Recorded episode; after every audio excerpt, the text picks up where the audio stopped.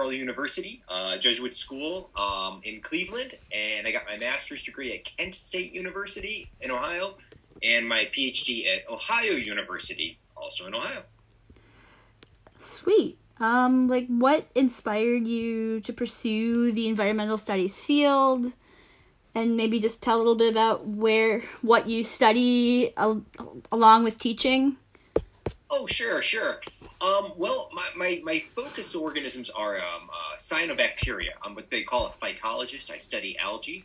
Um, algae are a fantastic group of creatures to study. Um, they are the base of all of our aquatic ecosystems. They provide the majority of oxygen for us. They fix most of the nitrogen on the planet. Um, and they are an incredibly old group of creatures. Cyanobacteria are probably one of the first organisms on the planet. Uh, and they affect all of us on an everyday basis. They are responsible for everything from red tides to nitrogen fixation in soils, and they do all sorts of really fantastic things for us. Um, so I always enjoy studying them because I also like to study all sorts of different weird things, and there are so many kinds of algae out there we just don't know very much about. It's a great field to be in. That's awesome. Why do you think students should get involved in the environmental studies area? What can they gain from it, and what is going into the future? Oh, sure. Environmental sciences will be the, the next major frontier we're going to have to address as human beings. We have a population of seven and a half billion folks. Someone's got to feed all these folks, and we're having an impact on the environment. Most of that is on our aquatic environments, and that's where the algae really dominate. In order for us to all live an existence that I think we're all comfortable with, we really have to get a hold on what we're doing to the environment and ways that we can mitigate our impacts on the environment. And that's where students really come in. Thank you. How about what are some ways that you think students right now could get involved, even if they're not in the environmental studies field? Oh, sure, sure. Right off the bat, uh, any kind of activism and communications is a fantastic thing. Um, I've been teaching for about 20 years now, and the noticeable difference between students 15 years ago and today is is, is. Uh, students are much more environmentally conscious, and not just you know students tend to be more of a progressive kind of lot, a more liberal kind of lot. Even amongst the conservative students, I find that people are very interested in the environment and environmentalism now, which is absolutely fantastic. So I think about things like recycling, which might sound trivial, but is a very very significant kind of thing for us to do. Also, students nowadays are very good about things like water resources, not wasting waters and such, whereas, you know, older adults sometimes don't really care about those sorts of things. But students are usually really attuned to these things, regardless of political spectrum or ideologies. Um, and so that's really where students can take up the next kind of thing as you guys are voting, as you guys get into government and policy making decisions. Having those kinds of things in your mind is going to be really fantastic for all of us. Um, okay. Thank you. That's awesome. Um, how about like out of all of your classes that you teach, what do you hope that your students get out from it? Like what's the one most important thing? Oh, sure, sure. So the, the one thing I always try to stress in, in any of my classes, whether it's environmental science or micro or GBio, is the interconnection of all things in the living biotic world it might sound stupid, it might sound trivial, but human beings have an impact on everything around us, and things have an impact back on us human beings. So for us to exploit a resource or develop a niche somewhere means that something else is going to have an effect somewhere else. And I want to live as great a life as possible. I want everyone to be able to live as great a life as possible. So knowing that, how can I kind of minimize my impact on other things? Or how can I do things that would actually hate to say benefit the most folks, but how can I be less of a jerk to the environment? And hopefully, then this environment will be able to support us for a longer period of time. What do you think, like, out of all of the issues that are going on right now environmentally, which do you think is like the most pressing and why? Um, I think the big thing that we're going to have to worry about is um, uh, freshwater uh, resource management. Um, I saw that NOAA predicted that this is going to be a very warm, very dry year throughout North America. Um, and we're in a 20 year drought right now in North America. Um, people don't realize, you know, we always talk about oil resources or heavy metals or whatever, and those are fine things to worry about, I suppose. But you need to drink water every day. We need water for industrial applications. We need water for basically everything. Think about all of our agricultural needs. The thing that we don't think about is there's only a finite amount of water. And here in the United States, we get a lot of our water from our aquifers, for example. And we have good aquifer resources, but think about places like Africa. Africa has by far the fastest growth rate on the planet. Um, you know, that's why COVID doesn't really seem to matter very much in Africa, because it's mostly young folks under the age of 20. Well, in another five years, when those folks start to have kids of their own, or ones that have, start to have jobs and start to have a civilization like we do, it's going to require resources. And there's not that much fresh water. Europe is having extensive droughts.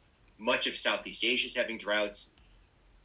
And so this is the thing that we often don't think about because water is so cheap here in the United States. The government subsidizes it. It's easily available. I can drink out of any fountain in the United States and life is great for me. But that's not like that for the majority of the world. And that's something that I don't think that we're really putting enough stock into and thinking about is where does our next set of fresh water come from? You can't really desalinate very easily. It's very, very expensive and it's not logistically feasible. So what are we going to do to water our crops? uh, feed our herds, and feed us as human beings. That makes a lot of sense. What do you think is like the best everyday choices that you could make to help contribute to or stop water loss? Oh, sure. Well, right off the bat, conservation is a big thing. Funny thing about the United States, we use less electricity today than we did 10 years ago. We use less water today than we did 10 years ago. And, and, that has to do a lot of conservation. You know, folks are just smarter about what we do. You know, uh, I live in a neighborhood and, and it used to be that people would water lawns two or three times a week for some reason, right? So you had that nice grass. People realize nowadays, who cares about grass? It doesn't really matter. If it dies, eh. So if we just start doing these little things, like the low flush urinals we have here on campus, these conservation efforts are incredibly significant in the long term. Doing these little tiny things leads to these aggregate changes. Once we start doing that, then we could start to really address the big usage of, of water resources, uh, which here in the United States and throughout the world is mainly agriculture. So as we start transitioning, um, almonds are my big pet peeves. I love almonds. I can eat almonds all the time. I hate almond milk with a passion the amount of water it takes to get a gallon of almond milk is baffling. It is much easier and better just to get it from a cow. Almonds require a lot of water. We grow them in California where they're not supposed to grow. You have to water them even more. It, those kinds of silly things that, that drive me crazy. And that's kind of ironic. It is. Everyone always says, well, it's a plant. It's just going to grow. Well, it grows somewhere, just not here. Uh, yeah, so we can get anything to grow anywhere we want, but it's going to cost an inordinate amount of resources. And that's something I think people really have to start to realize. Definitely. You know, I did not see that almond milk. This is good to know. I'm noting this. Oh, and then people love almond milk, and, and I always think it's very environmentally friendly because it comes from an almond, not from a cow. And then this is one of these weird things. You would be better off getting it from the cow. Plus, it's weird to milk a seed. I don't even. Eh, I don't like that. Yeah. Or a nut, or whatever it is. I don't know what an almond is per se. What do you think? Like within J- the Jacksonville community, what do you think is like the biggest problem there? So in Jacksonville, I think we're going to have a problem with ocean change, uh, ocean level rise. So all the NOAA forecasts say that here in Jacksonville, we're not going to have a tremendous change in our ocean levels. That is true. But what we are going to start to see is more saltwater intrusion, for example, along the intercoastal, for example, uh, into the St. Johns River. Uh, we're deepening the uh, St. Johns River right now. And as all that salt water comes in, it's going to kill off all that riparian vegetation, which is going to lead to a loss of habitat. We're probably going to have a lot more uh, algal bloom issues so I think one of the things that we're going to have to be cognizant of is is is is climate change and how that's going to impact us. But fortuitously, Jacksonville, oddly enough, is very cognizant of this. Um, Jacksonville has a, a climate resiliency committee that just came out with its report this week. Uh, there's some folks here on UNF's campus that are a part of that as well. So we actually are planning for these things, but water resources are going to be really significant to us, especially since we're growing at such an exponential rate. Someone has to have freshwater access. So we have to plan for all these sorts of things way out in advance. What do you think, like, I don't know if you already answered this question, but within that, what do you think the UNF students in particular can do to help with these problems? Oh, sure, sure, and that that's a great one. Um, you know, like on campus, we used to have the plastic bag, uh, bags uh, the bookstore give you, and then it was a group of students uh, with uh, Dr. Rossi a couple of years ago who got them banned off of campus. Um, that's a great start. But then I look at like Chartwells, the folks who do all of our dining services. Uh, I was there getting a tea this morning. They had bananas and they wrapped up their bananas in plastic. And I thought, that's just insane. We waste a tremendous amount of resources, especially at food preparation. Um, I know because of the pandemic, people are freaked out a little and they want everything wrapped, but that's not how the virus gets transmitted, anyways. Right. But that's something that students can really lead. Um, I got a chocolate chocolate chip cookie a couple of weeks ago, and they put it into a plastic bag and then another bag to give to me. It's those kinds of silly little resource wastings that, that we have to spend the money on garbage service. We have to make the plastics, bury it somewhere. We can do a lot of things that would be more efficacious in the use of our resources here on campus. But we are making strides, and that is the great thing about us. At least the administration is willing to listen to those things especially if it comes from students. Good to know. Keeping this noted for future PIRG projects. Ah, see, it is excellent. Absolutely excellent. Do you think that like student engagement is important and why? Oh yes. Um, you know, it's one of the things I love about my job so much. Uh, I love talking to the students. Uh, you guys are always excellent. Uh, I find it very entertaining. Uh, but you guys are also full of great ideas. And students have a lot of passion. So when they set their minds to things, you know, they, they can do some really fantastic things. And and I think that's that's that's absolutely paramount if we're going to address these really significant problems. I hate traditions. Um, I, I find traditions the dumbest things to do. But this is why I like students is because you guys often are kind of the same way. They say, just because a thing has been done like this in the past, why do we always have to do it this way? Um, you know, I'm an evolutionary biologist. I realize things change, and we should be able to adapt to these changes, and we should be proactive about these things. Students are proactive about things, and they always are thinking about how things can be better, and I, I think that's absolutely fantastic.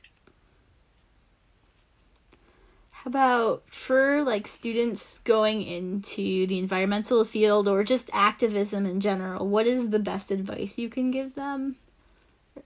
The best advice is remember that you are trying to convince people to do something different. And yelling at folks never works. Um, you really have to try to understand why the other folks feel like they do. Um, just being a jerk and yelling at someone who's polluting doesn't do any good. Just making fun of someone because you think that they're they're doing something stupid doesn't really change anything you really have to understand why they're doing that and talk to them as a human being like you would want to be talked to. Um, I think it's it's important that we can address each other's concerns and such. I always think of like hunters, for example. I don't hunt. Um, I, I don't eat much meat, but I'm not anti-hunting because I understand that that is a thing that that folks do. And you know, um, there's a lot of deer and stuff, and if we didn't hunt them, they would be way overpopulating. But if I could talk to a hunter about environmental restoration, say, hey, look, you want to be able to hunt in the future, let's get together, let's preserve these territories so that you can do a thing and then the environment is fine. I think that's a lot more meaningful than, than us calling each other names or doing trivial little stupid kinds of things. That is awesome advice. It, it, it's hard though because sometimes I want to punch people as well. Uh, and we just have to get past that that wanting to punch them i guess makes a lot of sense like especially when me personally i found that a lot of times I was so angry for a while, but then it came to terms where I was like, okay, now I just have to do something about this. Oh, see, that's a great way of putting it. Yes, yes. Do something positive. Exactly.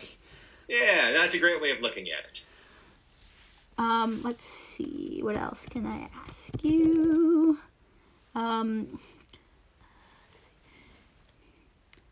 so within your study, you specialize in the study of like algae, correct? And what? Do you, what?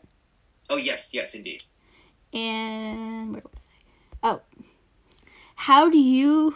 How does algae directly impact the Jacksonville area, negatively and positively? And what can students do to like help it or change it? Oh, sure. Well, in terms of negative consequences, um, every year the St. Johns River turns pea green, uh, as does places like Doctor's Lake, for example, and that's because of cyanobacterial growth. Uh, downside about it is cyanobacteria produce a variety of very, very powerful toxins, neurotoxins, hepatotoxins, dermatotoxins. They lead to fish kills, they lead to dolphin mortalities, they lead to wholesale, very deleterious ecosystem level impacts. So, how do we get rid of that? Well, they are mostly responding to nutrient additions. Um, here in Northeast Jacksonville, we have 75,000 septic systems. So lots of folks are on septic systems. They leak into the environment and give us lots of nitrogen and phosphorus, and that leads to algal blooms. One of the things we can do is we could really mitigate how many nutrients we put into the aquatic habitats, that we don't pollute things anymore, is really, really, really significant. The upshot about having lots of algae outside the cyanobacteria, I guess, is algae is exactly what little tiny zooplankton like to eat. And those little tiny zooplankton are what fish like to eat. So if we have a healthy algal community, including things like coral reefs, not so much here up north because we're a little bit colder, but down south in Miami, for example, fantastic thing about corals is they are great places for fish to live, uh, for little invertebrates to live, and it makes a much more robust ecosystem that we can enjoy that has great positive benefits for all of us as well. That makes, yeah. So pro algae, I guess. Pro algae, I like it. Yes. Can roll with that. Um, how? Okay. Uh, let's see. I think we are coming to a close. Um, how about could you please give your contact information just in case anybody has any questions? Oh, sure. Um, uh, my name is Dale Casamatta. I'm a professor over here in biology. Um, my office is I'm in building 59, room 3308, uh, third floor. My name's outside my door. Um, or you can send me an email anytime, dcasamat at unf.edu look on our departmental website. I'm there as well. I'm always happy to talk about algae and environmental things or anything in biology. Uh, you know, I was more than happy to discuss any of these sorts of things with anybody. All right. Thank you so much. Oh, well, thank you very much. I was very